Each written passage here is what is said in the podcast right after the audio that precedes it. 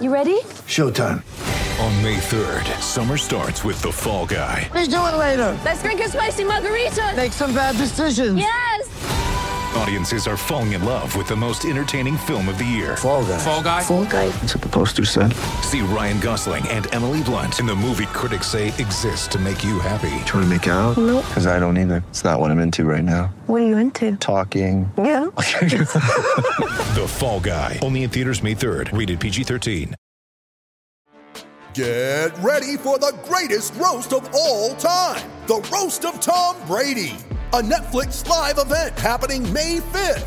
Hosted by Kevin Hart, the seven time world champion gets his cleats held to the fire by famous friends and frenemies on an unforgettable night where everything is fair game. Tune in on May 5th at 5 p.m. Pacific time for the Roast of Tom Brady, live only on Netflix. Want more Gators Breakdown? Join Gators Breakdown Plus. Starting at $3 a month, get access to unique episodes, plus a blog, chat room, giveaways, shoutouts, and more. Gators Breakdown Plus is furthering the interaction with fans and listeners like you. Head to gatorsbreakdown.supportingcast.fm to join Gators Breakdown Plus today.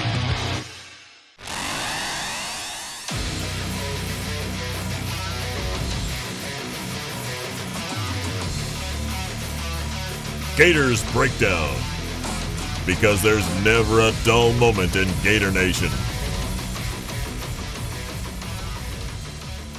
The Gators Breakdown podcast is ready to go. I'm your host, David Waters. You can find me on Twitter at GatorDave underscore SEC.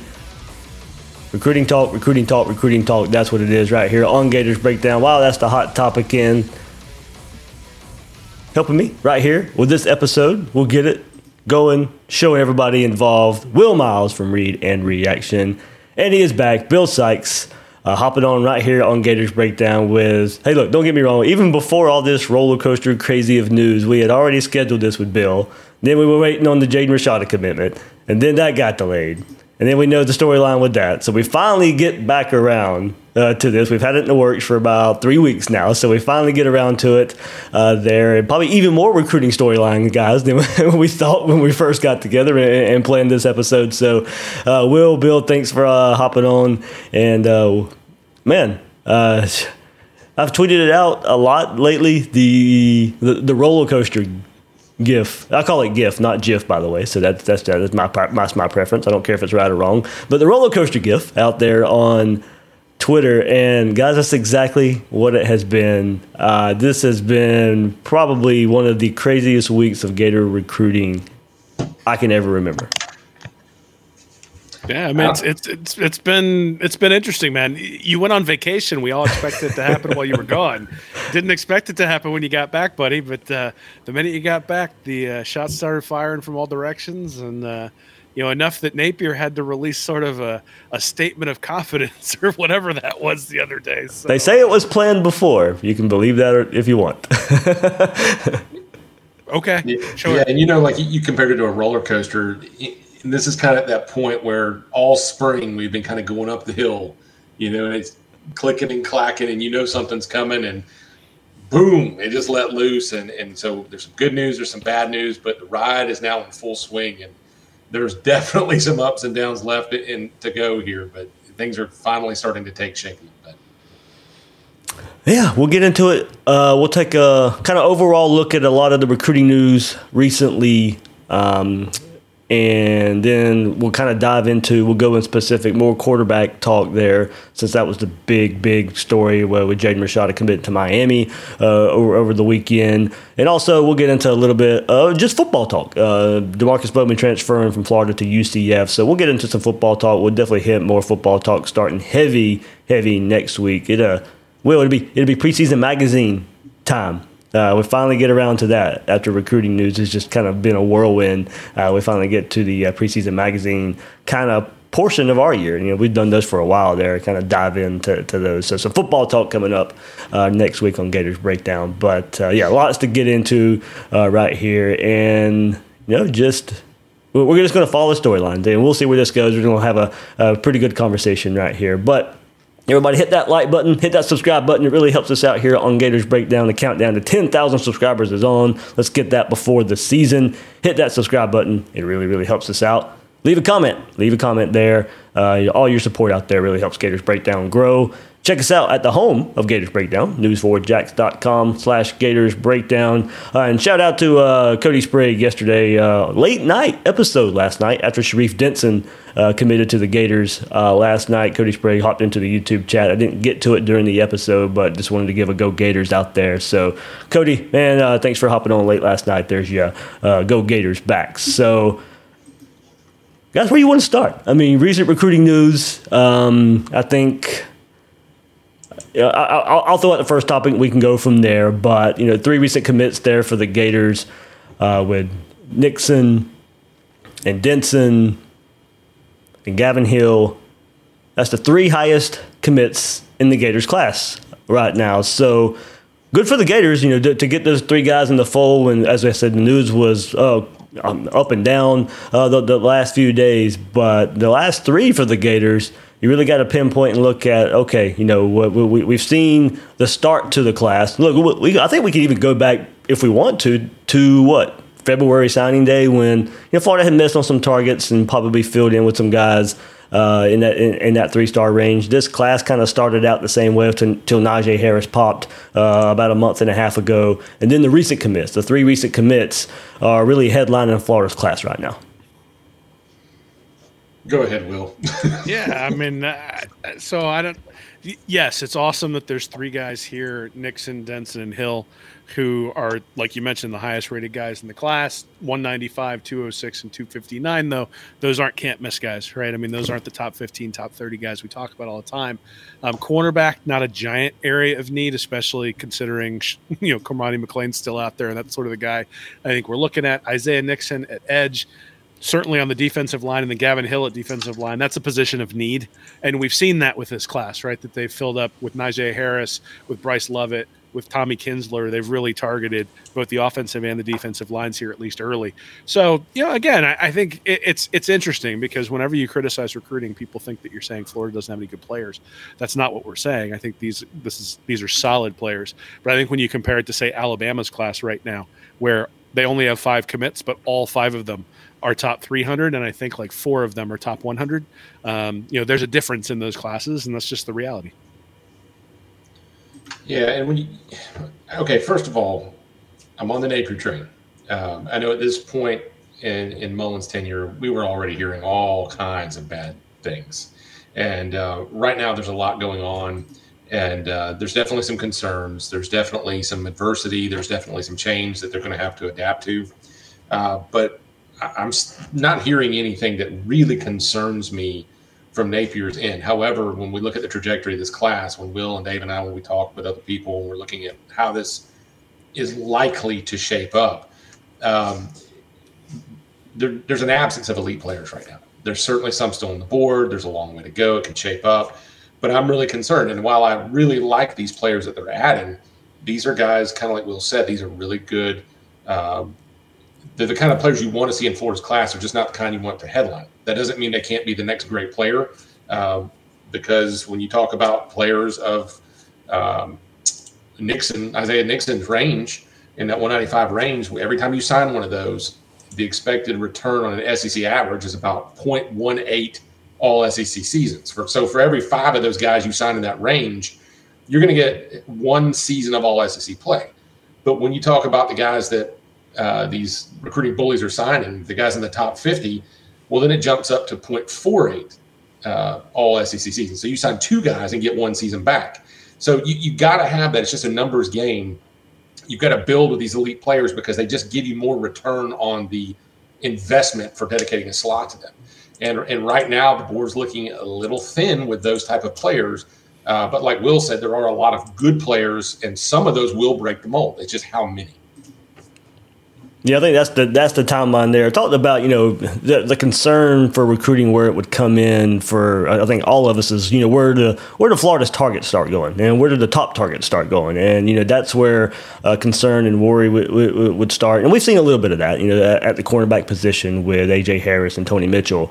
Uh, now you know those guys were always on the board, but you know for us Gator fans we're always looking at Cormani McClain uh, uh, up up there anyway. So he's still on the board, uh, one position uh, there that you compare with Sharif Sharif Denson. You know, that was kind of my thought going into this class anyway. I thought it would be Sharif Denson and one of those five star guys. More than likely, McClain having the inside edge on, uh, you know, just the, the in-state guy uh, there for, for, for Florida and, and growing up a Gator fan. So Florida, you know, Florida has to nail that one uh, when you look at it. But you know, Will brought up something too. You know, Florida has hit the trenches hard uh, there for, for, for, this class. Took a little bit of a hit with Kearney out of Jacksonville uh, or Orange Park there, uh, committing to FSU. He would have been by you know one. He would have been the best offensive lineman Florida uh, would have would have had in the class that he committed to Florida off of his visit uh, th- th- this past weekend. But you know, Will bringing up. Um, you know the trench, the trenches uh, being there, especially much better as far as star ranking and average goes on the defensive side uh, more so than the offensive side, uh, being with Knijeah Harris uh, headlining the offensive line class. But uh, one more thing uh, I think we can start pointing to. Bill, I know this is something you're working on. We've talked about it. Um, so, at least strategy wise, you can start pointing to some positives. Positives, you know, Florida's looking at. We'll mention the trenches as far as numbers go. That's coming up for Florida right now. IMG, Florida hit that last cycle finally hit it again this cycle with, with Knijeah Harris. And guys, uh, I'll bring it up. Eight of the nine recruits now for Florida are from the state of Florida. So I know if there's going to be things that, okay, maybe it's not a top three class, maybe it's not a top five class, then we're going to have to kind of move down the list. What benchmarks are Florida hitting? There are a few out there right now. There are, uh, but it all just is predicated on landing some of these elite Florida talents. Because right now, when you look uh, at Florida's top 10 recruits. I mean, Florida hasn't landed three of the top in state top 10 since 2010. Uh, it's been that long, and they've hovered anywhere from one to two, couple, I think once or twice zero. Uh, but right now, McClain's the number one player in the state. And even when you adjust it down for IMG guys that are out of state, um, you've got Baxter that's at 12, um, and he would he would still make that top 10 when you add the four IMG kids from out of state. Malik Bryant's at 14, but if you don't land uh, McClain really and Baxter, it's going to be hard to show that you're really making a dent into the Florida market in terms of, of the best talent. They've really got to get both of those guys, or maybe a Malik Bryan instead of Baxter or whatever, because I know Webb's in play, very quality back out of Trinity Christian in Jacksonville. Um, but that that is a little bit of a concern to me, uh, and particularly at offensive line when you've got – uh, Mauigoa, who I, I, know he's an out of state IMG kid, but when you go down the list of the out of state IMG kids, they're not all going to home state schools. Miami is in on a ton of them. Uh, you got Lucas Simmons out of Clearwater. That should be a, a UF friendly area. He's you know 13th best tackle in the country. Looks like FSU or USC for him right now. You got Rod Kearney out of Clay, uh, Duval County. No, he was at Clay County, North Park. Yep. Just committed to FSU. They really needed that guy. Uh, they got Peyton Kirkland in Orlando. That's not a done deal. And you got Clay Wedin, who's a really quality offensive lineman out of Tampa, 21st interior offensive line in the country, just committed to Michigan State.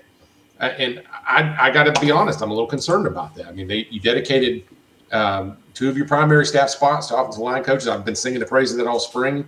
Uh, several secondary staff guys. Right now, Will, I'll let you tell me. Do you see a market difference in the projected offensive line class from what we've seen the last four years? No, I mean I don't see a market difference in the class. than we have the last four years. yeah, Will and Will look, said Will said that in his article, by the way. If you guys if you if you, if you haven't uh, uh, read it yet, but uh, I did read it, yeah. and I thought it was fair. And I, look, I, am excited about Napier again, and I think this maybe this NIL thing gets figured out. I'm not, you know, trying to throw shade on anybody anybody in the program, any aspect. I know there's a lot of people working hard to figure this out.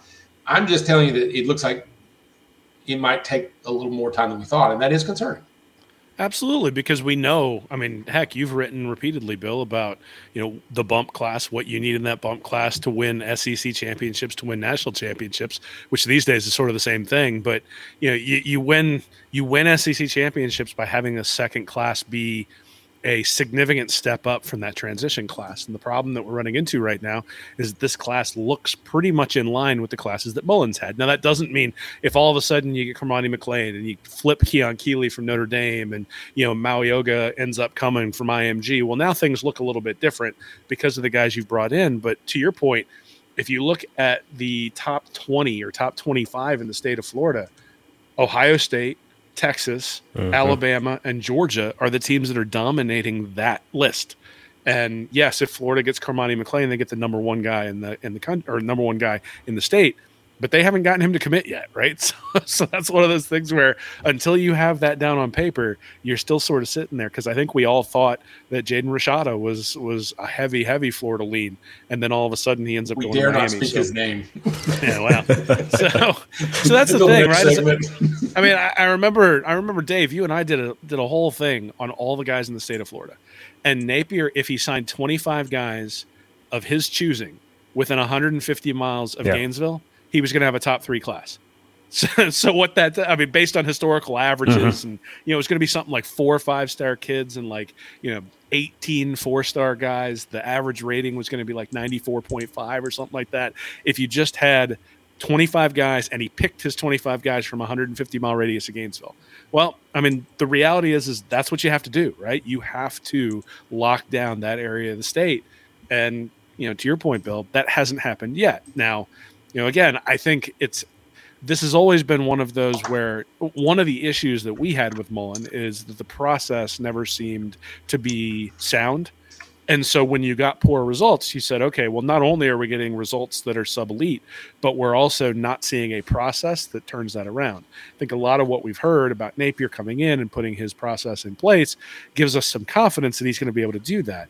At the same time, I think we all, at least I, thought that process was going to take place this class and that we were going to see it this class and that, you know, the the organization was going to be ready for NIL for for a lot of different reasons. One of which is that Florida has one of the largest booster bases in the country, which means that funds shouldn't be a problem. But all of that being said, I think there's definitely a process and an organization in place. The question is, is, is it optimized to bring home the return that you need in the state of Florida? And as of right now, the answer is no. Now, again, I think one of the things that's a danger, and in fact, when I looked back at some of the stuff I wrote about Mullen, I think I was a little bit wrong in terms of jumping on being critical in June. Because if you go back and look at historical classes, if I'd have looked at if I'd have looked at Nick Saban's bump class back in what 2007, 2008, whenever that was, if I go back and look at his, his bump class was right around this rating in June, and then all of a sudden he started bringing in elite level guys, and he wound up with a top three class in that second year. But are those elite guys leading Florida? Are they still out there? Do you know? Are the NIL dollars available for those guys? All those are questions. I think we'll have the answers come around August or September. Um, but at the same time, I'd rather be in some other teams' positions than Florida's position right now. If you asked me, where are you in terms of your overall rankings?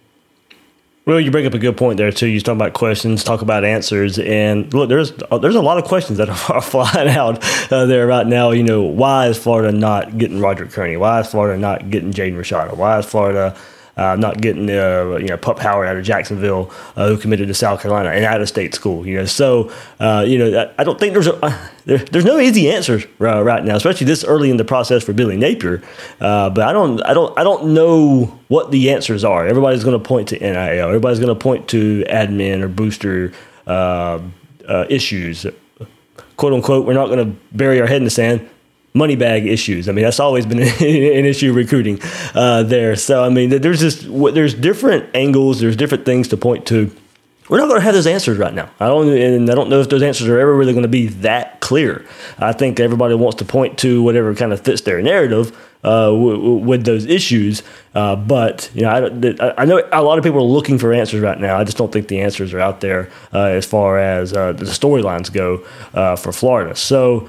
Um, anything else, Bill? Did you want to hop in right there Yeah. after Will? As far as general recruiting, there, the, the one thing that I think concerns me a little bit, it just kind of Will hit on it first, was just the the lack of um, balance between offense and defense, and we know that's been a lingering issue for the program. Um, it's just when I look across the board right now, um, I'm worried about how many or the lack of positional top ten recruits I see in offense. I mean, there's only again you have Baxter that's involved. They could land him. They could land Webb. Um, and then Eugene Wilson, I believe, is the number 10 athlete or something like that on the composite. But even if they land all three of those, it would give them a, a rolling four year total of four signed in the last four years. Well, last year's total was, or the current total is three. So you're only improving that by one. And that's a historic low when you consider that in 2009, they had signed 17 in, in the previous four years.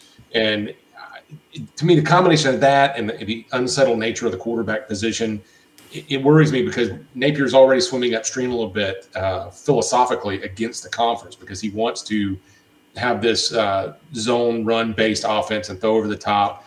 Uh, whereas a lot of the teams that are winning the conference right now are wide open, they're airing it out, just enormous numbers, historic numbers. Um, so hopefully we'll see that rectify itself down the stretch. It, but that is a key if you are okay with focusing on just the objective facts down the stretch, watch top 10 off or positional top 10 offensive prospects because right now that needs to get better.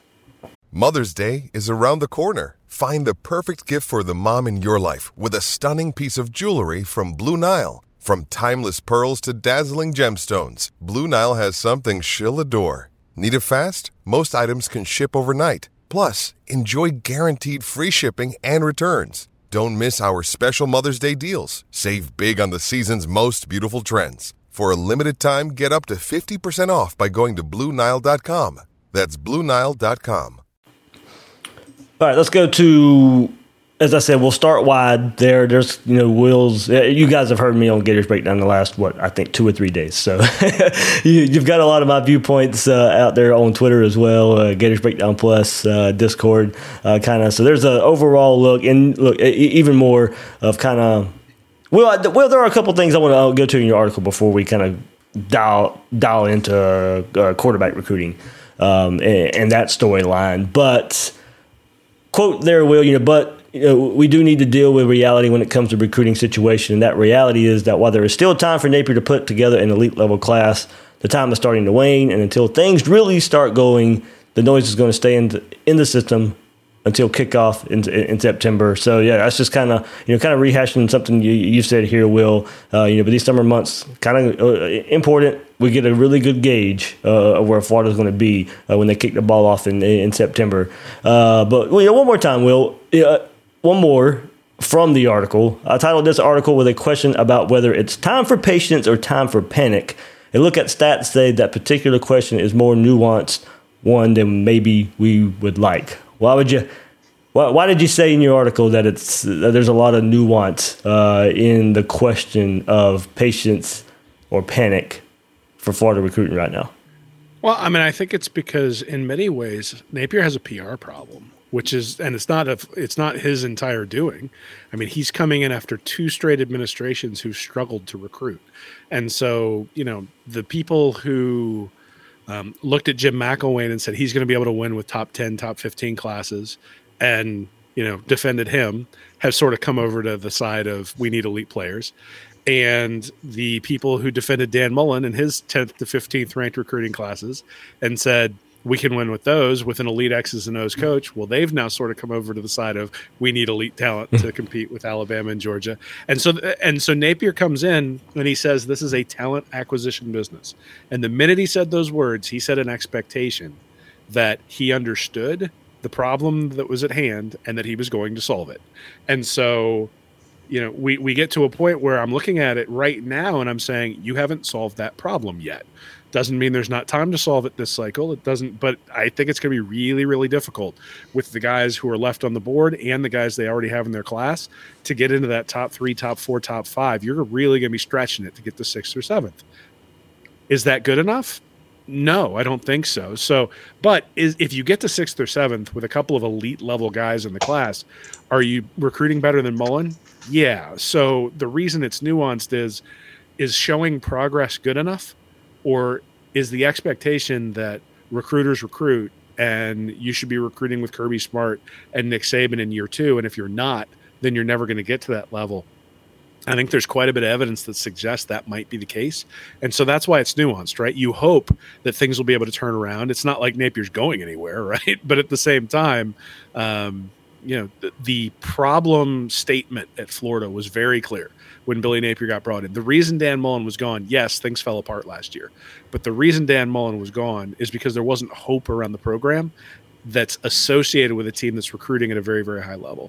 Napier is expected to bring that hope and until he does, then that's going to be the question. That's going to be the monkey on his back and that's going to be the the prevailing narrative. So the noise in the system isn't necessarily Napier's fault, at least not altogether, but it's a culmination of really the last decade of Gator football where, you know, we're essentially the Auburn of the SEC East at this point in comparison to Auburn and Alabama over in the West, right? And does Auburn come up and bite Alabama every once in a while? Yeah. Is that good enough for Auburn fans? Not really, by the way they've treated Bryan Harsin over the last year or so, and you know that's sort of the issue that you run into with Florida as well. So, I, again, I one of the things I think I made a mistake back in 2018 was essentially saying Mullen wasn't going to get the job done in June. Now it turned out that was true, but I think that was too early. I think we still have a couple of months before we can say that definitively about Napier, but he can't bring in any more three star prospects and expect us to sit here and go, oh, well, that's fine. We'll just make it up. Because what it ends up being meaning is you have to hit on everyone to get those elite level guys in. And, and that's where he's at. Like he can maybe miss on one more elite prospect he's going after and get into that six or seven range. But if he brings in another three star guy, you're sort of sitting at that place where it's just not going to be possible to get a class that's much higher than Dan Mullen got in here too. And the the expectation when uh, Billy Napier was brought in is that that portion of the program was going to be upgraded. Hey, can I add on to that? Um, yeah, Bill. And before you do, because there's something I want to go into there, because you've been on the Gators Breakdown Plus Discord, and that goes a little bit to what Will said. Is you know not not Napier's not doing uh, not of his own doing of some of the I guess maybe even fan reaction up until that point because it's been a PTSD from Dan Mullen recruiting, from Jim McElwain recruiting, and that's where a lot of the I guess feedback and concern and all that comes from because you know you, we have heard it uh, there on, on, that side of it. Uh, look, there's not a maybe even sometimes not a lot of hope because they don't want to get their hope up because of what happened with Dan Mullen and Jim McElwain. Hey, I feel the same way, but I, you know, when when I came after Mullen and when I came after Jim McElwain, I would just like to reiterate, as much as people accuse me of just being negative or, or whatever, there were real reasons I was doing that. There were you guys wouldn't believe even today, some of the things people were telling me that went on behind the scenes. And so, you know, I was trying, I was willing to kind of charge into the horde or whatever to tell people. But, and look, I'm not suggesting that I'm like super inside man and hearing everything. If you've got reasons where you're saying, hey, there are some very concerning things that Napier's doing, that's fine. I'm, I want to be objective and I'm willing to dialogue with anybody about that. Or, and I'm not going to criticize anyone for being either positive or negative. I, I do think people need to I'm not going to tell you to calm down. I'm not going to tell you not to be concerned, but let's be fair. And so, unless there's a, an objective, factual based reason to assign blame to anybody involved, yep. then let's hold off till we get those facts. Um, but then again, that doesn't mean that we don't call this what it is. And we're at a point where we need to see some improvement. The trajectory in the numbers is concerning. It's certainly not definitive. Uh, it's not over, but it, it is time to start discussing at this and say, hey, we're at that critical moment. It's about to go one way or another. Yeah, I mean, it's not for a lack of trying. It's not for a lack of organization. I mean, we we have all heard too much about that side of it, and I yeah, think that's I, Darth Vader costume, right? Camping out in California, except and, for Jaden Rashada, which is reasonable. you know, I mean, right, and I think that's where a lot of the frustration comes in because we know things are different. Things are a different approach is being taken, and as kind of you we've laid out here, the results so far aren't equating to an improved recruiting staff, an army of a staff, a whole lot better organization. Um, um we're not going to hide behind that fact. It is a lot better as far as that goes. Oh yeah. But, but here's here's my concern though. Yeah. Uh, my num my number one concern above all else right now relates to timing. And there's three reasons, and I'll make this quick. One, we've documented well about the bump class. This is this is the golden hour to recruit and with with with immunity. Um, number two, um, there's one shot to make a first impression between the fans and the Gator Collective and these efforts to crowdsource this funding. And I just hate it that they're experiencing adversity right now. That I've had several people that are like, ah, this isn't what I signed up for. I'm like, hey man, invest, you know, stay the course. If you believe in that, don't don't let this get you down. Don't be a prisoner of the moment here. We gotta see how this goes. But number three, this is essentially a game of amassing clusters of elite talent. Okay. And I've written about this at Will site how every champion has that one kicker class that gives them at least three, but sometimes four, cons- or not consecutive, I'm sorry, simultaneous elite all SEC performances. You need that core. And often, most of the time, those are accompanied with an adjacent class kicking in a couple, sometimes a class on either side of it. The problem is you have to play the numbers game, and it all comes back to loading up and getting those high percentage raffle tickets that are the elite players. The more of those you get, the more chance you have to pop on on multiple players like that. But in this class of 2023, these guys are the best shot to land that elite class now, and they're not going to be fully emerging until at least their junior year. We've done the math on that too. And so you're talking about year four for Billy Napier. But if this class falls short, and we're saying, well, next year is the year to break through in recruiting, now that that talent cluster is most likely to come from a from a class that won't even be juniors until his fifth season. So timing begins to become a real tightrope walk, and it starts to you start saying, well, wait a minute, how is he going to hang on until then? However, if he does improve the process, like we're talking about, if he starts to get up into that six, seven, eight range, we see the fruits develop. We see some life on the field, and the process looks good then maybe he does get years five and six, even if he hasn't won the championship. Maybe he can be one of those rare exceptions to the rule of having to win in the first three years to win in the conference. That is. So I'm very concerned about it, but that doesn't mean it's impossible. I just I would really like to see him break through this year for that reason. Well, and I, I want to add one thing there, which is that you know if you look at um, Jimbo Fisher, who's probably the best example of somebody who recruited at maybe this level. So he was 17th his transition year and then jumped up to fifth, and then sixth, and then ninth, and then obviously this last sliced bread class that was first. Um, you know, and he's gone nine and four, eight and five, nine and one, eight and four, and if so, really, it, granted, the West is a little bit more difficult than the East, but his pedigree at Florida State and the fact that they promised him like $75 million guaranteed. But both of those things are why Jimbo Fisher still has everybody on board going into the fifth year, along with that elite recruiting class that he just brought in, right? But that sort of goes to what you're saying, Bill, is that in some ways, a the national championship and multiple BCS bowls and all that stuff at Florida State sets the stage for him to get that time at Texas A&M and you know, is that time going to be possible? I mean, you know, everybody was calling for Will Muschamp to be gone after that 2012 season, even though his recruiting was actually pretty decent. Now, unbalanced and other complaints, and you know, didn't know how to pick a quarterback or an offensive coordinator, all that stuff.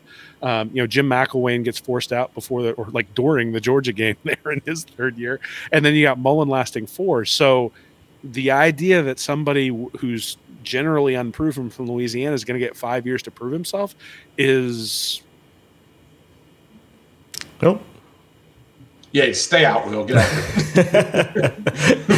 it's weird. We've had that happen a couple times uh, recently. We have to bring him back in here. Um, I don't know what the issue right there is, but uh, yeah, that's happened a couple times there. But uh,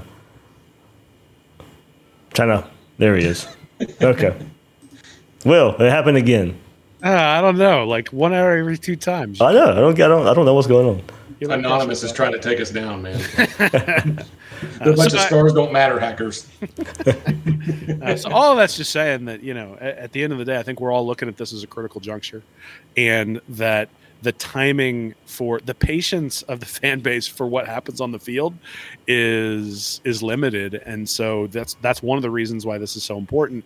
And then the other aspect is, and Bill, you've talked about this a lot, is now is the only time you can recruit without anything on the field where someone can say something negative about you. Um, I've done a little bit of work, not not as much as I would have liked, but I've done quite a bit of work on, um, you know, that showing it on the field doesn't necessarily translate into recruiting success. That that first year, if you go out and you go, you know, nine and three versus going six and six, like it doesn't make much of a difference. We're actually seeing that at Texas right now with mm-hmm. Sarkisian, right? I mean, coming off a five and seven season, he's got Arch Manning coming there and a top five class. So the idea that you're going to see a nine and three or a 10 and two season translate into elite recruiting, I think it's fool's gold. I think it's going to have to be processed. It's going to have to be built. It's going to have to be patience from everybody in terms of what's on the field. Now, you know, we're just as guilty as anybody of not being all that patient, but that's kind of because we understand what's coming on the back end if you don't deliver here. And, uh, you know, again, that doesn't mean that, like you said, Dave, we, we've heard plenty to know that things have improved. The question is, improvement still doesn't beat Alabama, and improvement still doesn't beat Georgia. Georgia, Alabama, and A and M have their own processes that they've put in place, right? And it's it's like when people talked about development under Mullen. I'm like, yeah, you know, Kirby Smart's trying to make his players better too. Like Mullen may be better at it, but maybe not, right? And and if you have better players to start with, well, that that helps things out. So, um, you know, it's sort of the same thing from a recruiting perspective. It's not as though Nick Saban said, "Oh, well, Billy Napier's in Gainesville, so I'm just not going to try to recruit people in Florida." In fact, we know that's not true because a bunch of the top 25 in Florida are going to Alabama. So, um, yeah, yeah, it's a critical juncture, and and hopefully he's able to turn it around because it's going to be difficult to to to defeat both the noise in the system, but also the noise from all the other programs around. If you're trying to turn around recruiting in your third season, hmm, a lot to take in there. I mean, as I said, there's no easy answers to, to, to, to, this whole thing uh, right now. I think you know probably, and we'll I know going to the yeah, it's not a top three class, not a top five class. So already time to you know adjust the timeline for instant success. Uh, as far as you know, what history shows of getting that bump class and it like as Bill said, you know, trying to transitioning into you know what you can do with that class two, three years from now.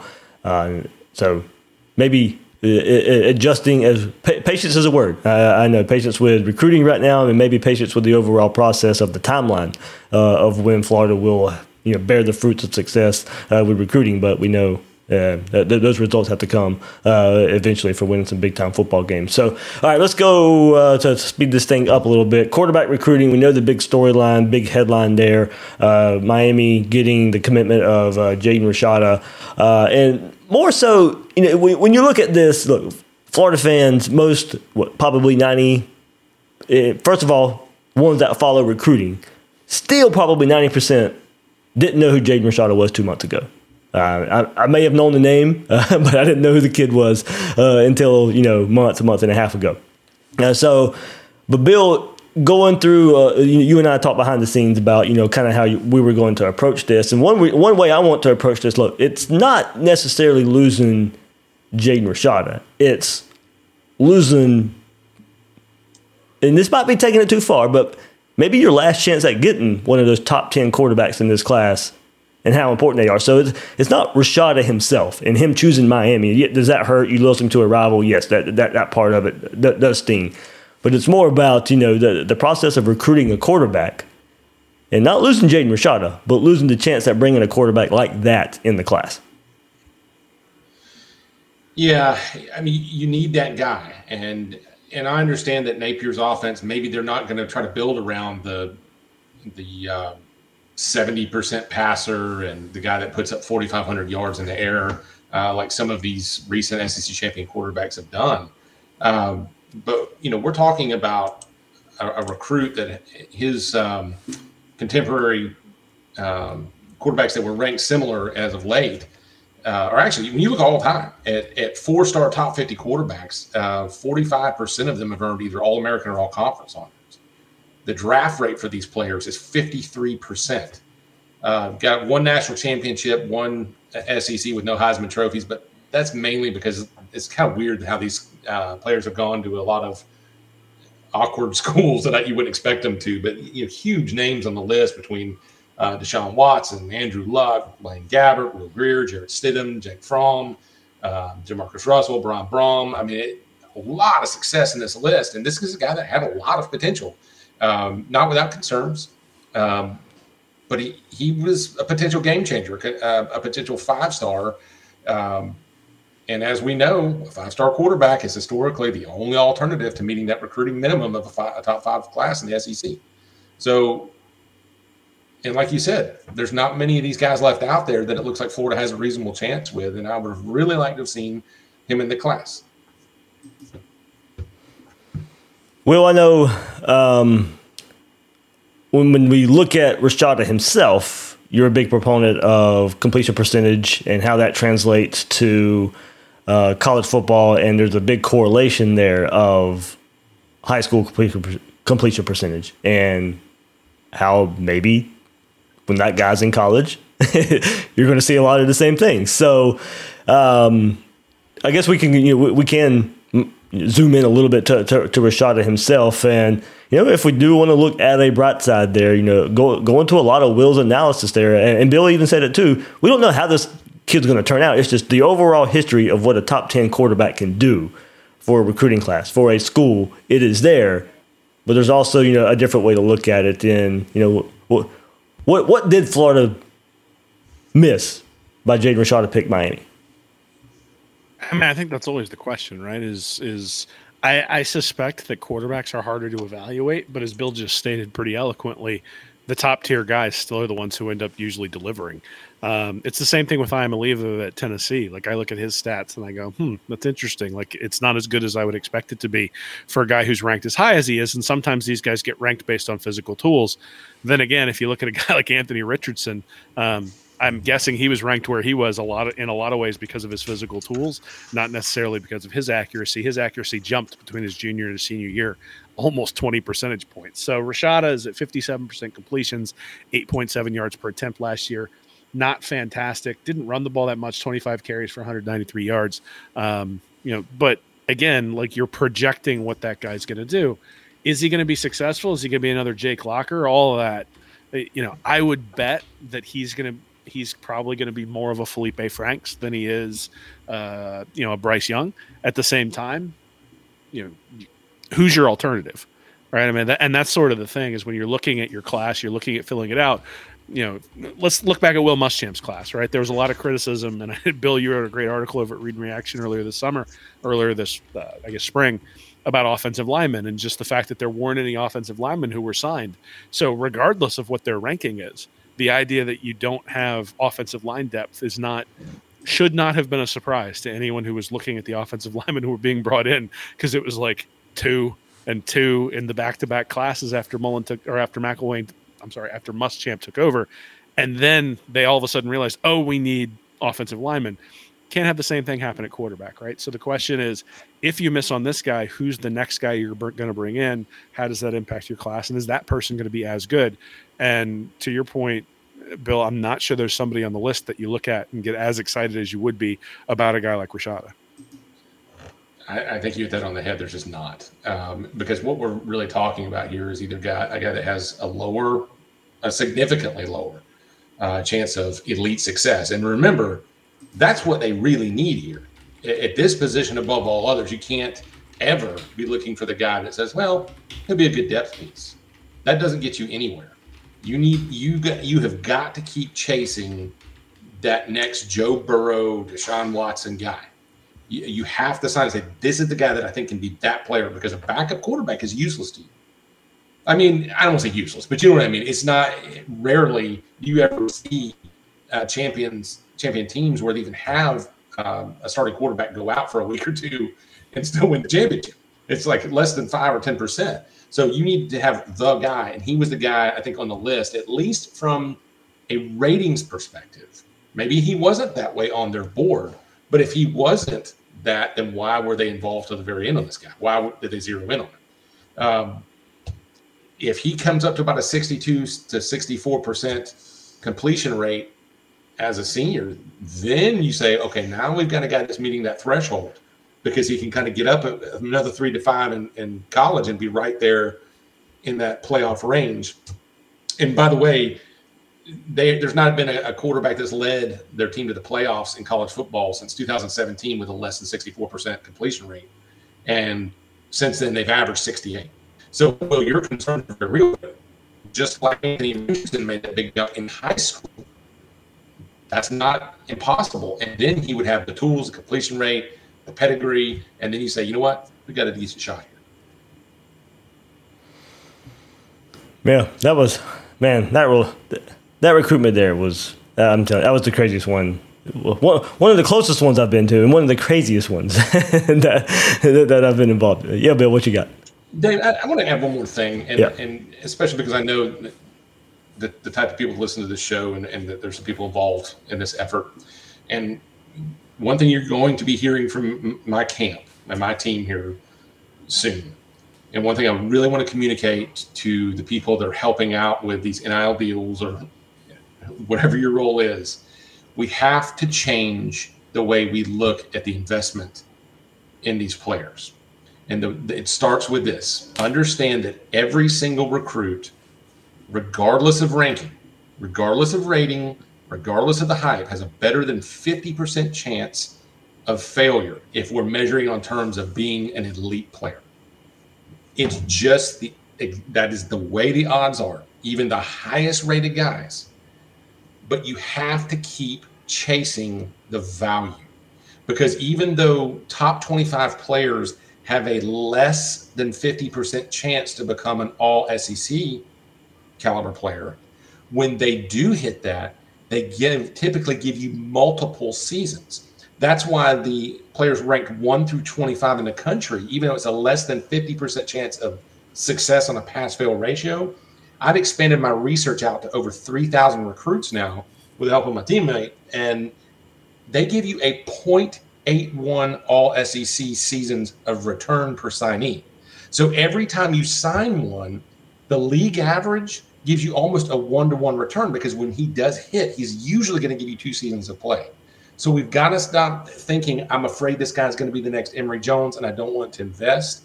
We have to think of it as this is what I'm willing to invest on a year to year basis and keep filling that position with players of those odds of success. And if you play the numbers game that way, again, it's like buying that yearly raffle ticket that has the 45% chance of success, but the payout is almost two to one.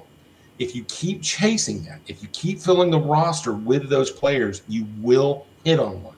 But if you don't, if you pass them up because we're afraid of the the alternative, the failure, you're going to end up with a lesser player on the roster who has a severely diminished chance of giving you what you want from that slot.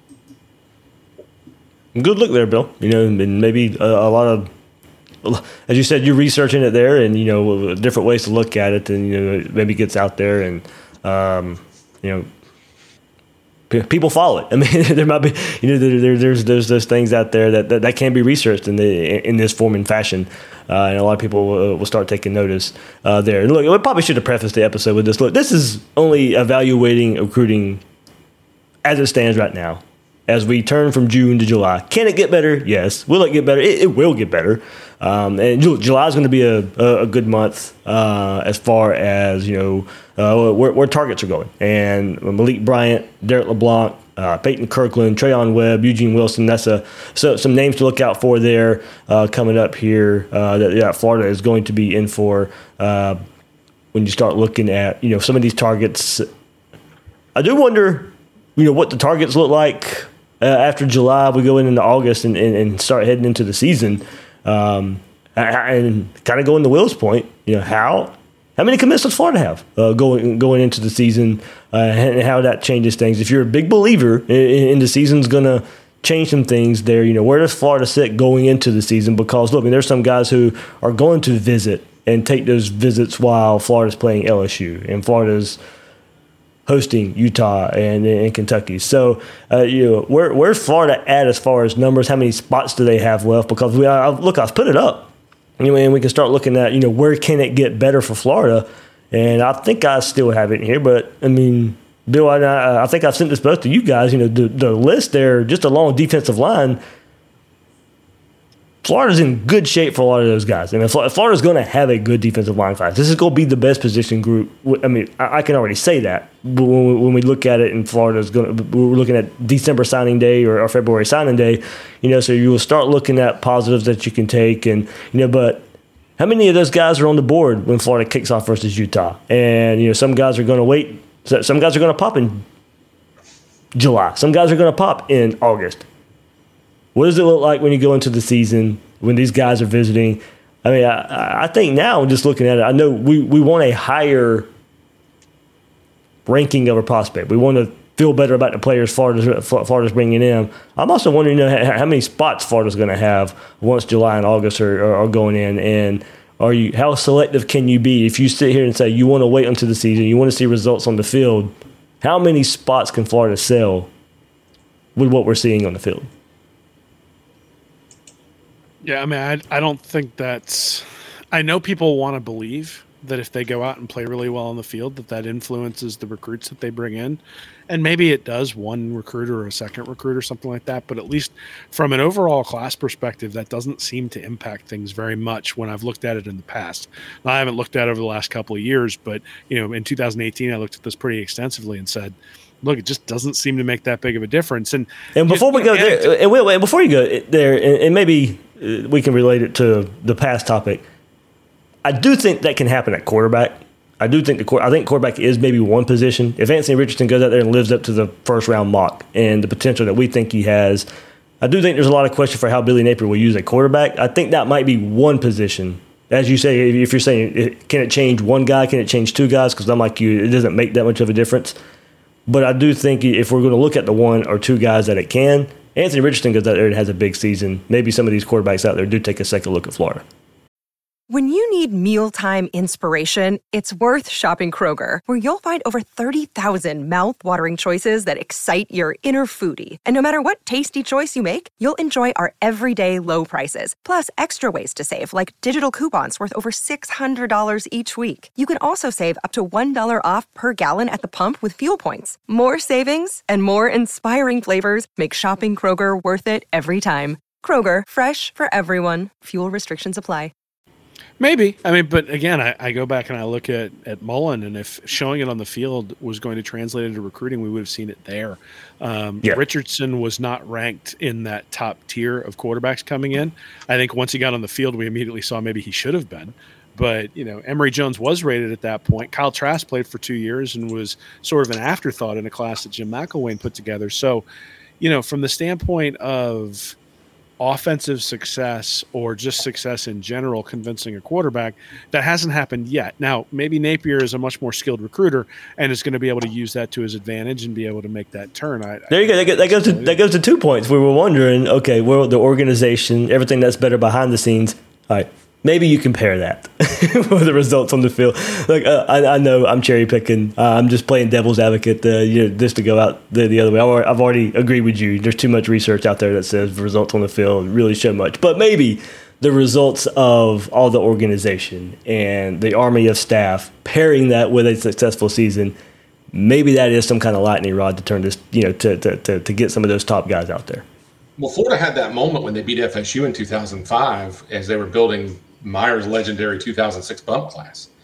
Uh, and at the time, they were like, "Oh, this is the wind that you know broke it over." But really, what you were seeing was the the late fall culmination of an overwhelmingly intense recruiting effort. And, so, you know, maybe we do see that breakthrough, and people might attribute it to that. If let's say they somehow end up beating Miami soundly after an optimistic season, they go and play them in a December bowl game or something. I, I don't know. Um, but realistically, kind of to Will's point, like if there was ever, ever a demonstration of showing it on the field at a, at a specific position, it would be like Mullen saying, "Look what I did with Kyle Trask in 2020," and then they went out and signed Carlos Del Rio-Wellington and Jalen Kitna, and maybe Kitna's the next the next one like that. I'm not knocking him. I'm just saying, but he wasn't like a highly sought after prospect. Evers so, Evers was in the fold as well. Well, so so the, the other thing, class. Yeah, so but other, okay, go ahead, Will. Well, so the other thing I would say is that Meyer, by that August first deadline, only had three guys in his class, but those three guys were all top 300 guys, and one of them was a five star top 15 guy. So, from the standpoint of the quality of recruit that he had, by the time August 1st came around, you went, okay, he's being selective because he's got three guys in the fold, but they're all guys who are, you know, what we would now consider Alabama level recruits or Georgia level recruits, right? And so then you look at what happens at the end of the year, And yeah, he's got a lot of those guys on there. He ends up with 18 of his 24 total recruits in the top 300. You look at it the next year, he was 7 out of 10 in the top 300 by August 1st. And he ends up 19 of 28, so 68%. And then you look at Muschamp, it was the same thing 8 of 12, and then he gets 15 of 22. And if you go into the McElwain and the Mullen years, it ends up being much leaner on the front end and much leaner on the back end.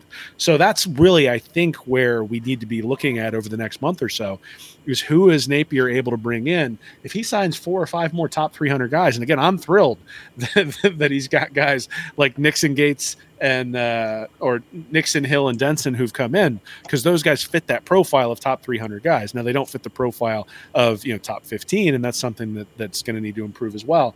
But it is starting to move in the right direction. So yeah, this is one of those where I think I look at it and say what we really need to look for at this point is improvement on Dan Mullen's bump class.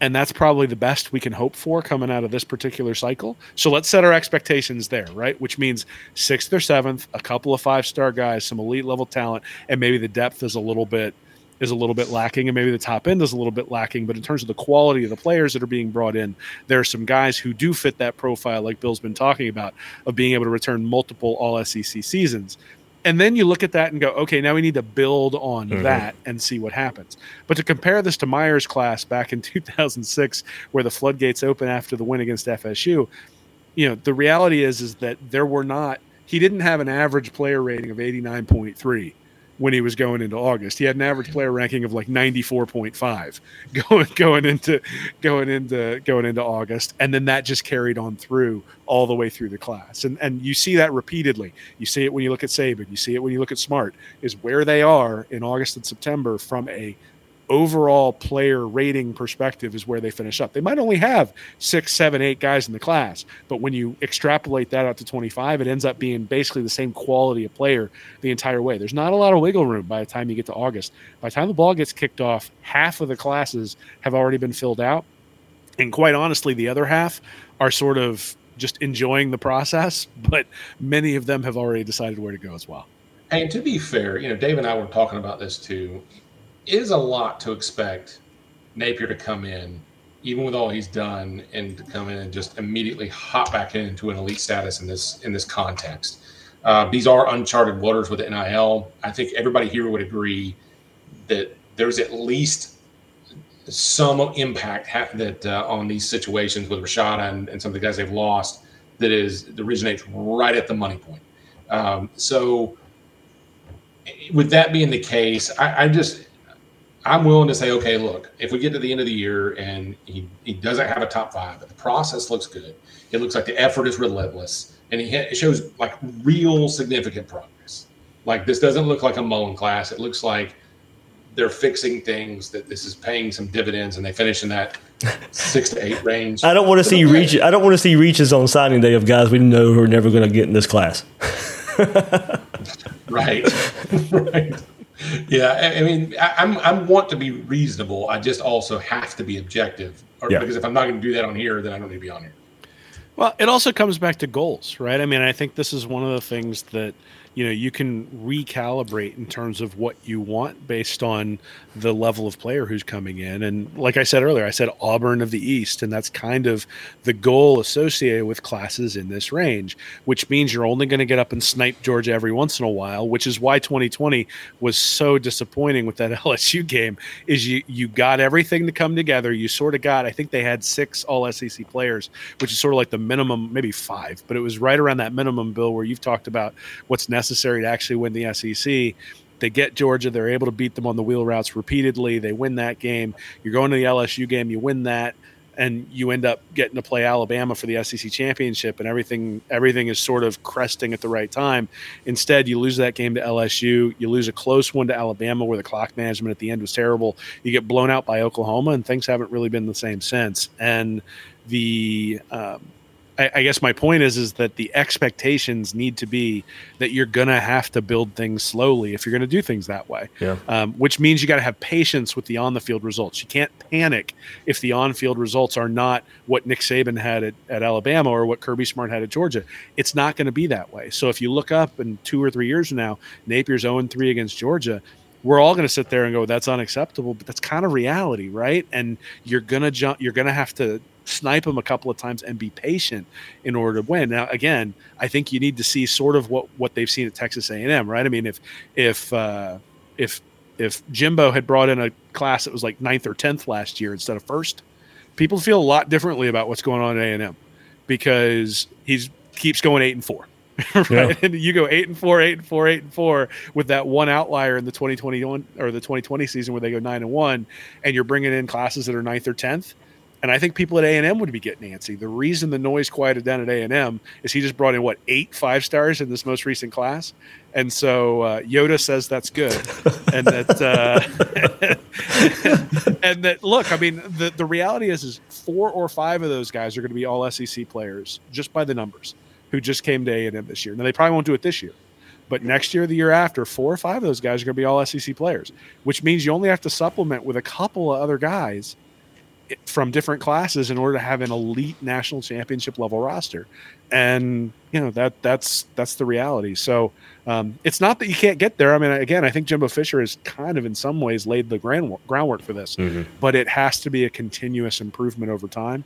And you're going to have to be patient. It's going to be one of those things where the the rivals are going to be making fun of us potentially for going eight and four repeatedly. And you're going to have to say, we're building something here, we're being patient. And that's just a different goal and a different way of building than Saban and, and Smart have built. And whether that's the right way to build, whether that's an effective way to build, those are things I don't know. But again, I think the fact that the process is different gives me a little bit more confidence. You might be able to build slower um, if if the process was Bill was getting messages from recruits that they couldn't get the phone number of the coaches, then you know then I'd be concerned, and we're we're not hearing any of that sort of stuff. No, and I, a couple thoughts on that. First of all, Texas A&M just bought a lot of raffle tickets with very good odds. You know, they're, they're probably going to win a national championship. I think about 80% of the team or 85% of the teams that have had number one classes overall in the history of recruiting rankings have done it. I mean, there, there have only been a handful that haven't, including Florida back in 2010. Um, but here's the problem. As much as like I know there's a lot of people right now, and you're not one of these. I'm not lumping you into that. And they're like, oh, the fans are you know going to drive recruits away, and Florida's got the worst fan base. And when they when when the firing talk starts for a coach, they say this is why we can't have nice things. You guys chase off all the good coaches. The reality is that it's not the fan patience that really matters at the end of the day. And I think you're right. I think you're absolutely right about what what you were saying.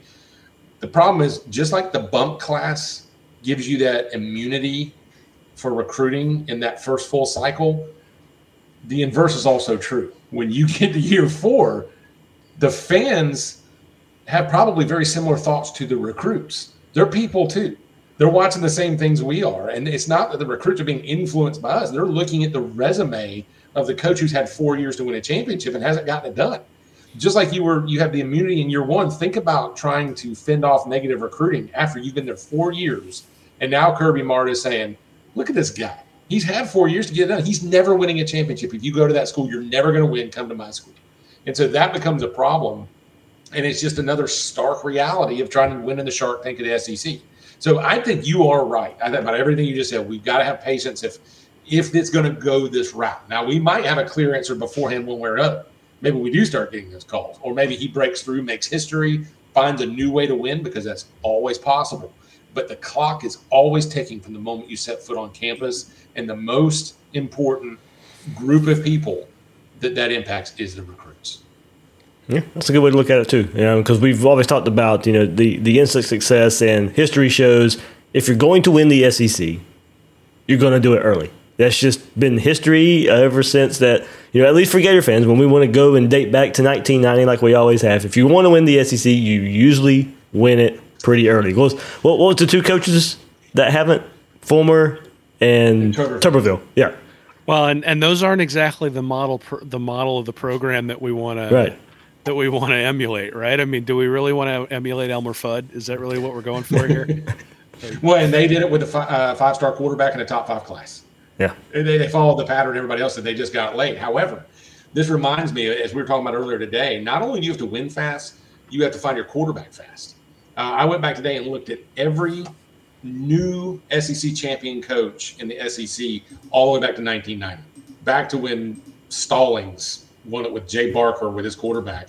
And I looked at when they got these quarterbacks, and every single one of them either inherited their quarterback from the previous coach or acquired their quarterback in the first two years, that being the transition class, the bump class, or a transfer quarterback, with the latest one being Joe Burrow coming in in Ed Orgeron's 2018 cycle, which was right after his second class, if you don't count the interim uh, time he had in that first season. And it was just after the bump class signed. So unless Napier breaks trend, that means whoever he lands in this cycle at quarterback is going to can join uh, Max Brown and Jack Miller and Anthony Richardson and Kitna and a couple of these other guys to say, if he's going to get it done, history says it'll be one of these to rise up and lead his team to victory. Sorry, just seeing the uh, the JUCO linebacker uh, that Florida had been. I think he was on campus this past weekend. Justin Jefferson committed to uh, Alabama. So, womp womp. but um, yeah, somebody Sean Abel put it in the chat. Um, Raylen Wilson decommitted from Michigan, the linebacker there. So um, he'd be a great one. Yeah, I think it's.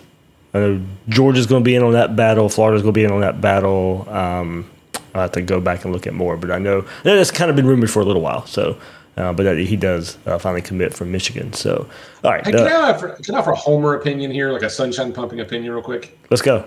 That's I know that's rare, but um, this is another thing. All I want to see, with the exception of in the trenches, we definitely need a very deep defensive line class as far as the big defensive linemen need to load up on offensive line.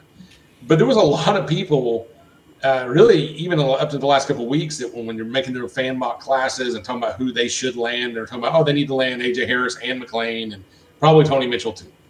You know, or at least two of those three. Give me one elite player at every position group, and I'm great. Outside of the, the linemen, where you know they've got some some depth issues, and you just need to load up year after year. But if you give me that one number one receiver. Give me that one marquee back. Give me that one five star cornerback from Lakeland. Give me a Raylen Wilson type at linebacker. I'm happy because if you do that, your class is going to be loaded. There we go. I mean, there and there's there's a possibility uh, right now uh, for, for, Florida on that. We've kind of mentioned the names there, so, so so something we should definitely be looking at uh, in the in the weeks and months ahead. So, um, in July, you know, Bill, Bill, we've been hearing rumblings. July is supposed to be a big month, uh, a good month. So we'll see where that goes uh, there for the Gators. So I know we were a little over an hour right now, but we since we teased it, we'll we'll talk quickly about it, guys. Demarkcus Bowman, uh, one of the five stars that Florida had on the roster, um, you know, transferred away from Clemson. Uh, didn't do much there. Comes to Florida, didn't do much at Florida. Now we know all about the running back rotation last year and all the mismanagement there and, and all that, but goes to a spring practice uh, here at Florida. Uh, then, right here in June, announces he's going to transfer. Then, not long after that, announces he's going to transfer uh, to UCF. So, we'll start with you. Um, how do you think this affects Florida? I, I don't, you know, overall, I mean, losing Demarkcus Bowman, how many wins is that how many wins is he worth? I don't. I don't know. You know, I think I uh, try to put that value on a lot of players. It's a lot about accumulation. I don't know if Florida's record's any different this coming up season. If if Demarkcus Bowman's in the backfield, Florida's got a deep backfield. Florida's got a lot of options there, but still, right here, does do lose that home run potential uh, that Marcus Bowman could potentially bring.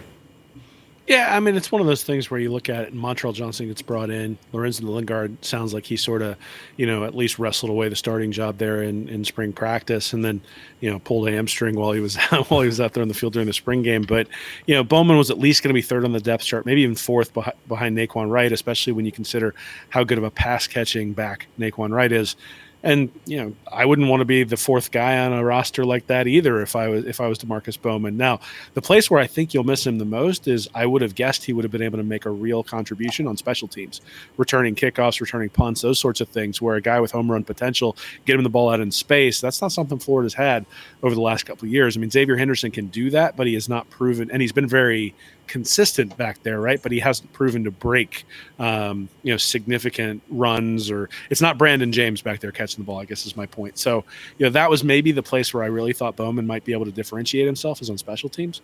Um, but yeah, I mean, you know, again, it all the hype for Bowman based on his high school tape is justified, but any hype for Bowman at this point based on college tape is Yeah. is there isn't any. So so what do you do with that?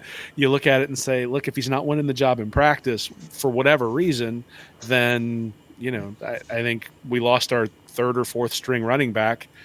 That makes a difference. But if it wasn't Demarkcus Bowman and his five star pedigree, we'd say, oh okay, like you know we'll we'll figure it out. Right. And I think that's sort of where we're at. It's like, oh, okay, we'll we'll figure it out.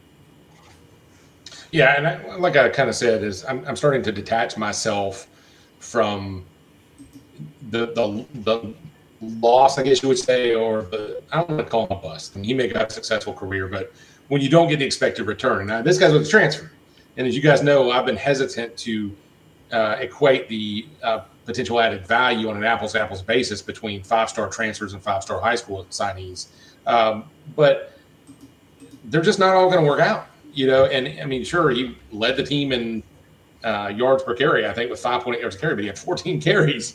You know, he didn't have a touchdown, didn't have a reception last year.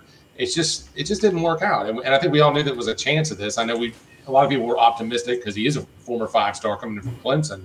Uh, but you had to know that this wasn't a sure bet when he left his first program. It's just the way it goes.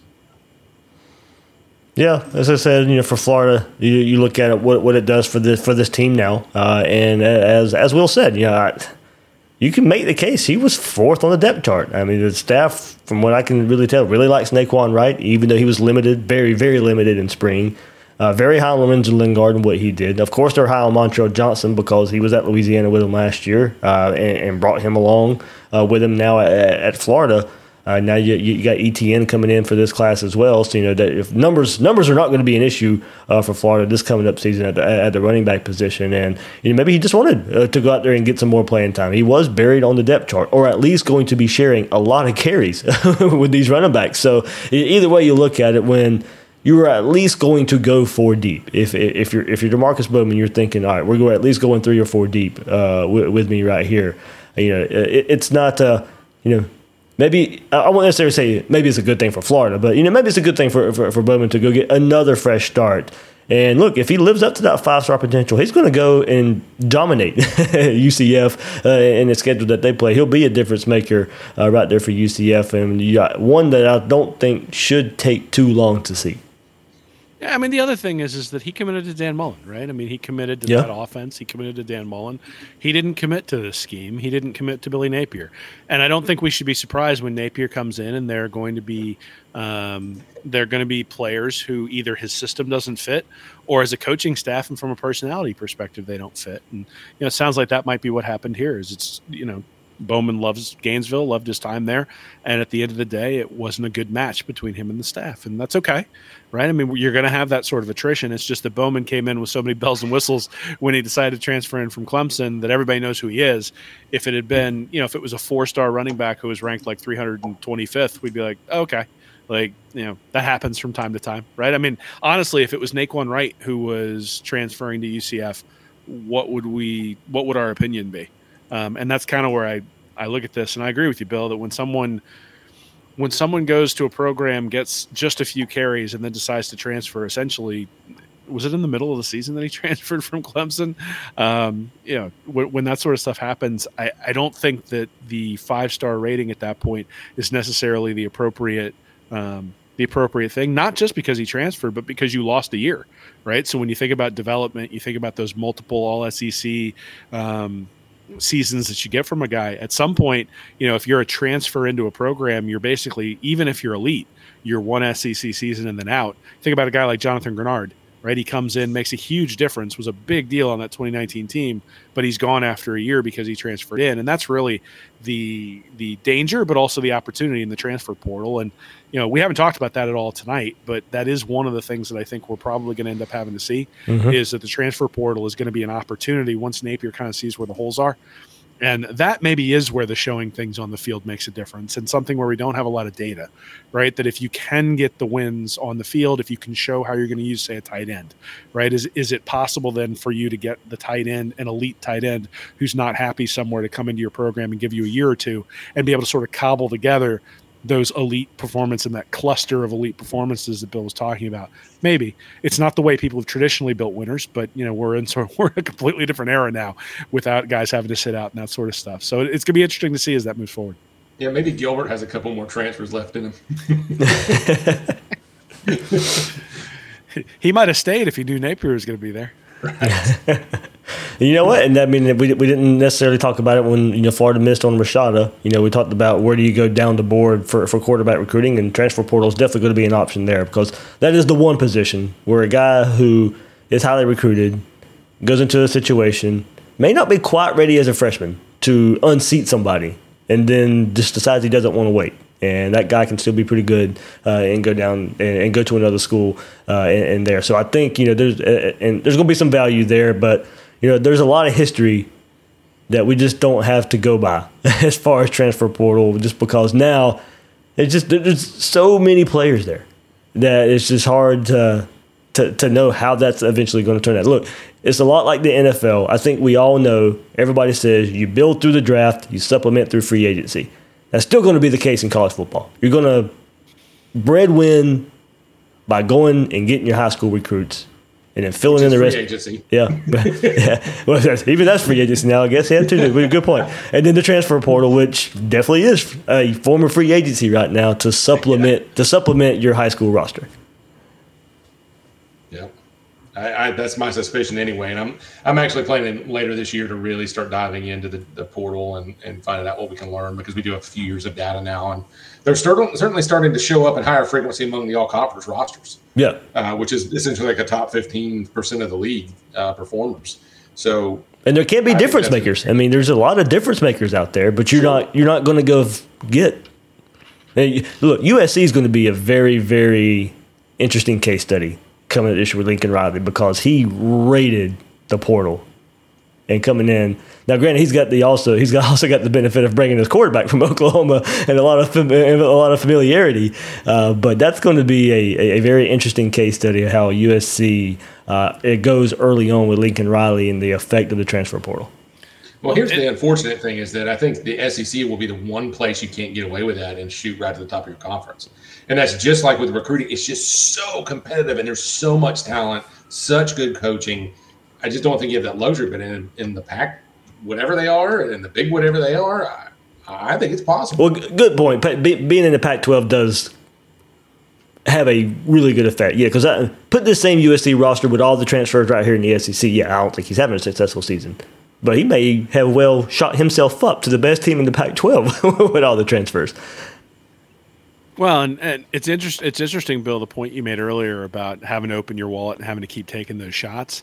Um, I think about a guy like Spencer Rattler, yeah. right? Somebody who was a five-star, big-time pedigree, had a had a good season his freshman year at Oklahoma. Fell off a little bit, more than anything was inconsistent. It wasn't that he necessarily wasn't talented, um, whether or not there were some attitude issues and other things, or depending upon what rumors you believe um, out there. But now he's at South Carolina. South Carolina just got a quarterback that they would not have been able to get through high school, right? But because he struggled a little bit at Oklahoma, they're able to bring that guy in those guys are going to be available. Think about Auburn, right? Auburn's the example that we give when we look at those teams that that did not recruit at a truly elite level and still were able to win a national championship. Well, Cam Newton. God, I would have loved to have seen him in a Florida uniform for multiple years, right? But a guy like Newton has some issues, goes to a junior college, ends up transferring back. Those guys are going to be guys who are in the portal. Those sorts of things are those opportunities are going to open up. And look, if you get a year of Cam Newton, and you can pair that with a guy like Nick Fairley, and you can surround him with good but not great talent, that elite quarterback has the opportunity to take you where you need to go. And you know, it's funny, Dave. Uh, maybe a month a month or so ago, I think we were talking about: do we actually want Anthony Richardson to have a good year this year? like, do we want him to show just enough that we're confident, and then have that? Hey, he's definitely a top ten pick season in 2023 because quite honestly, that's when all of a sudden the roster situations and the depth and some of the new guys are going to make some contributions, and maybe have some five stars who can come in and make an immediate immediate contribution, a la Tebow there in 2006, and you know you start figuring how do you piece that stuff together? And one of the things that can paper over some holes is an elite quarterback. And so i'm sitting here and it sounds really weird to say and i don't like saying it and i'm going to be rooting for anthony richardson the whole year but in some ways him being inconsistent to where he needs another year might be a good thing from a timing perspective if you think that he has the capability of potentially being that Cam Newton type guy who can carry you the same way Newton did Auburn. Just got a franchise tag him for a year before he got redshirt him. easy peasy. there you go, Will. He's gonna have a he's gonna have a great uh, first four games, and it's gonna be like, all right, redshirt. I'm, I'm getting you back next year. And Yeah, then like a, a one-year, thirty million dollar NIL deal. No, well, th- yeah, that that is an interesting point, right? I mean, and we haven't talked about that at all. Is that the amount of money that seems to be flowing around at this point makes it to where like that decision of whether you go to the NFL or whether you stay is going to start to get flipped a little bit, I think, in some capacity, because you know the, the NIL deal, at least that was sort of given to the athletic, they were it was sort of tiered you know, it was eight million dollars, I think, was the number, and everybody got sort of saw that eight million dollar number, but it was tiered and it was designed to make someone stay for three years to collect the eight million dollars. So you get a quarterback who comes in has an elite year, and you want him to come back. There's no reason that the a collective can't come in with an NIL deal and make it worthwhile to a point where, hey, you know, I might be a second or third round pick but I might be a first round pick if I come back for a year and I'm not risking anything because essentially I already got paid through NIL enough money that it's life changing money, right? That that the second or third round pick it's kind of equivalent in terms of the amount of money that you're going to get and so you don't have to you don't have to take that shot so um, it's going to be that's a completely different dynamic that you know Yeah. none of us have thought through just because it hasn't existed in terms of necessarily keeping people at school I think all of us assumed that the money was going to have some impact on the way recruiting worked. I think the the total amount of dollars that and granted I think they're kind of inflated the numbers that are being flown around being thrown around at least publicly, but you know, the total amount of dollars I think are larger than people thought they were going to be. And so, you know, that that changes the calculus when you start thinking about elite elite players, elite prospects, are they going to come back? I mean, you've got higher learning education, um, Uh, excuse me, higher learning organizations that are making crazy tax-free money from TV deals. you know, I guess it's tax-free. I'm assuming it is. It's just a matter of time before that starts to trickle down into this NIL game. And like you said, it could start to become a factor that puts a dent on these NFL departures, even for elite prospects in some cases. Yeah, I got I, I got that question from Gators Breakdown Plus members. I was, I was doing a Q and A episode this week, and that was pretty much one of the questions. There is Anthony Richardson could he come back even with a good season because of NIL? I still think you go to the NFL, safer money. Those contracts Five-year deal, right? Yeah, If you're a exactly. first-round pick, you yeah, got a yeah, five-year deal. Yeah, yeah. There you go. So uh, you, you, you- again, the injury part goes into it as well. Probably a lot more guaranteed money as well on the NFL side of it. There's different ways to think about it, but uh, I, I- I do think I, I do think there will be some storylines that go along with can you get somebody to stay because of NIL? Yeah. Well, I, well, I actually have an article coming hopefully later tonight that's going to be talking about um, you know sort of the impact of NIL and how I think that's changed the landscape a little bit. Like I thought that when Oklahoma and Texas joined the SEC, that that was going to be the start of maybe a super league that was going to try to break away and those Mhm. sorts of things. But I think that the NCAA's act or the programs have actually found a better way. You know, you mentioned that tax-free TV money. None of that's trickling down to the players right now, Bill. And if you think about how those administrators are compensated, it's kind of based on how much of that money comes in, right? And so, uh, maximizing revenue is the goal, not necessarily winning on the field. And it's interesting to see. I, I do wonder whether the NIL is going to change that a little bit in terms of, you know, we've already seen it with the NCAA not enforcing its NIL rules, basically sending out sternly worded memos anytime they feel like somebody is sort of running afoul. Like they're trying to avoid any sort of litigation like the plague, and there are reasons for that. And uh, you know, we have NIL to I mean, wasn't the last SEC TV deal like three billion dollars? Three hundred million a year, man. That's the crazy thing is they made seven hundred and fifty million dollars or seven hundred seventy million dollars in revenue last year that got distributed amongst the schools. So it was like fifty six million dollars that got distributed to every school, all the fourteen schools. And when that kicks in, they they will go over a billion dollars in revenue just because the TV deal is going to take them up to that point because it's going to be two hundred fifty million extra over what they were making with CBS.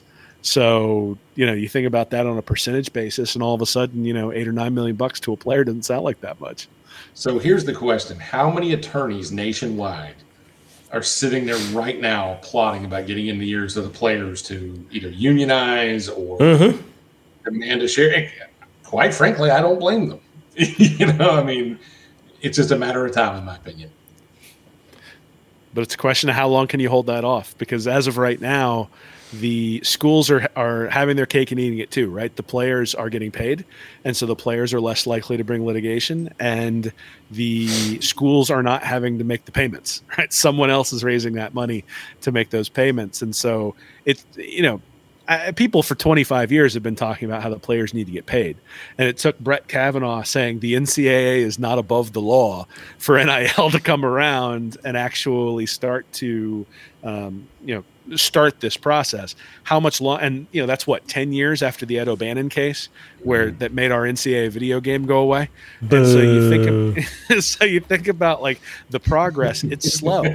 So if you're an administrator who's 55 years old and you have the option of pulling the green light on, yeah, let's collectively bargain with these players, or nah, let's milk every last dollar we can get out of Oh, they don't wanna be the one. decade. Mm-mm. So you know, from the standpoint of like, it, it, it's really. I, I think I tweeted at Darren Heitner. He had something about you know the NCAA needing to enforce its rules when it came to NIL they don't want to enforce their rules. You enforce your rules, you're welcoming that lawyer that you're talking about, licking his chops, getting someone to bring some sort of lawsuit about restraint of trade, and now you're stuck in a situation where um, where you're opening up those coffers. Nobody wants to open up those coffers, so they're not going to. So it's funny. The NCAA can keep releasing these memos about how they're going to enforce this rule. They're not going to enforce the rule. Heck no, man. And, you know, I even read an article that was very eloquent several years ago that said the NCAA really didn't ever want to stop the cheating. They wanted to keep it out of visibility to keep players from understanding their net their uh, market value. Because if you establish your market value, it becomes easier to say, "Hey, look, I'm an employee," and they could challenge their amateur status. Well, that cat's out of the bag now. Yeah. just dominoes are falling. Well, except except again, if you look back, if you look at this, they're essentially freelancers. The NIL is like a piano player who takes money to do a concert at the concert hall in mm-hmm. Gainesville, right? The University of Florida doesn't owe that piano player workers' comp, doesn't owe them health insurance, doesn't owe them pensions, doesn't owe them, you know, long term disability or any of that stuff, right? Once you have an employee, once you have collectively a bargain collectively bargained um, negotiations, all of a sudden those things come into play as well. Think about where I work. Like, yes, I make a salary, but there is a multiplier for my salary that has to do with all the health insurance, all the Mhm. disability, all the workers' comp, all that sort of stuff. And those things cost real money. And as of right now, they don't have to spend any of that. So there's an incentive to keep this structure in place. So Yeah, but well, you're an exotic dancer, so it's a little different, you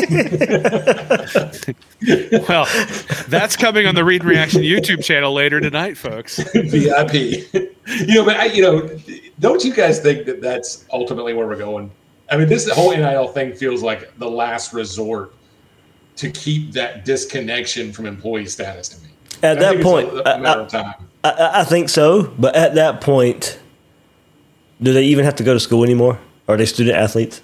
No, but, but and the thing is, it's hard to feel sorry for these universities when they're signing three billion dollars. Oh yeah, uh, don't get me wrong. I'm not. Yeah, that that side of it. No, that that's part of. it. I'm just saying. You know, there is a because they're going to bring the house down for sure. I think that's like like we always say, out of an 85 man roster, how many of them are make how how many of them are making it to the NFL?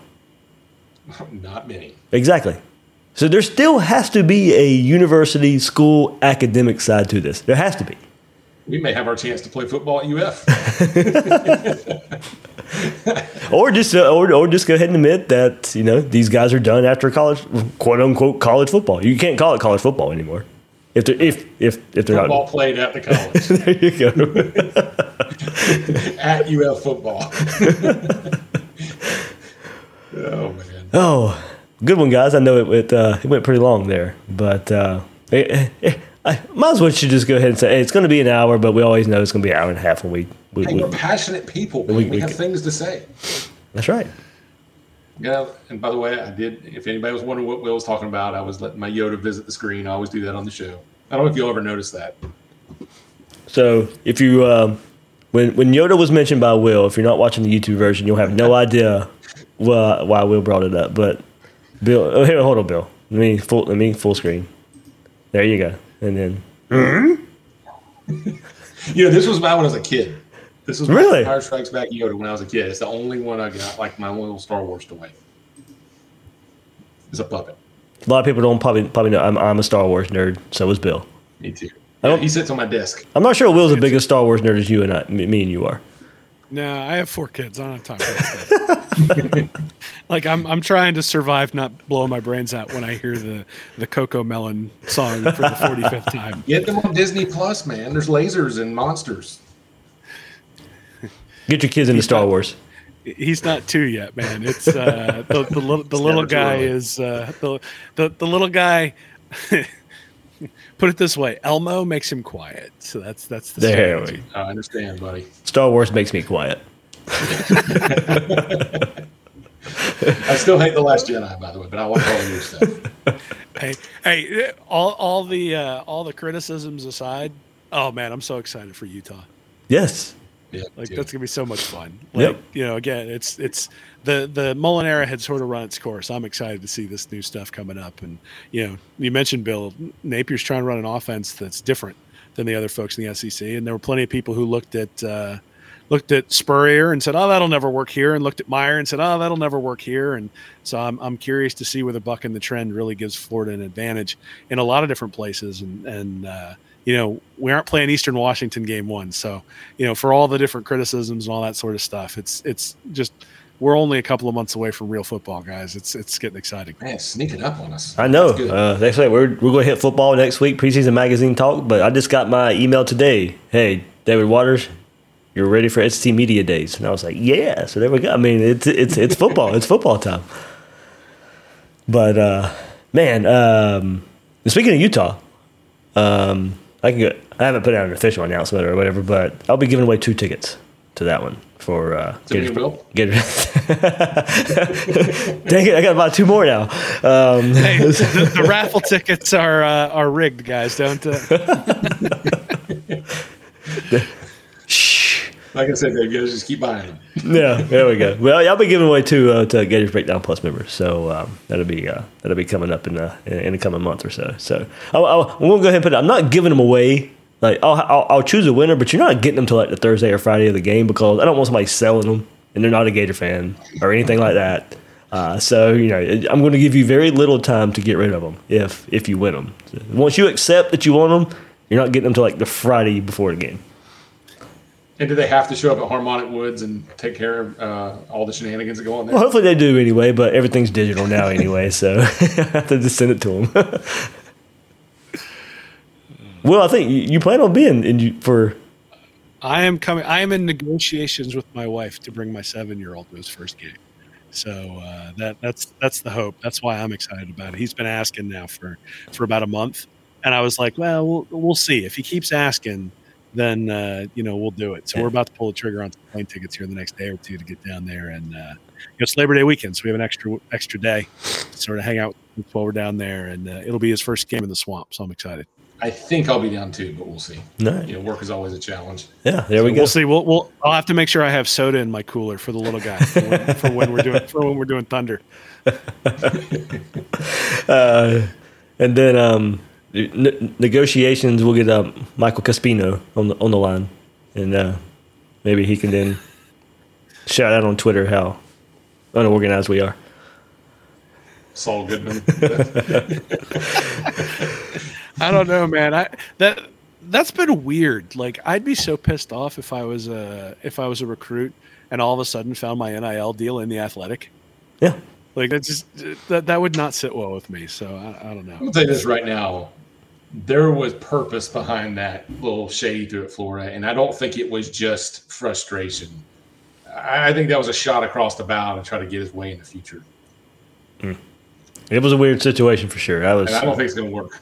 He want. I mean, hey guys, I, I could have had him on the. po- He could have been here with us. He could have been our fourth guy on the podcast. He, he messaged wanting to come on the podcast. I didn't even respond to him. So, but What a weird thing. yeah, yeah. Anyway, all right, all right, we're kind of rambling on here, but there we go. That'll do it for this episode of Gators Breakdown. Bill, Will, anything else? No. No man, ready for some football. Yep.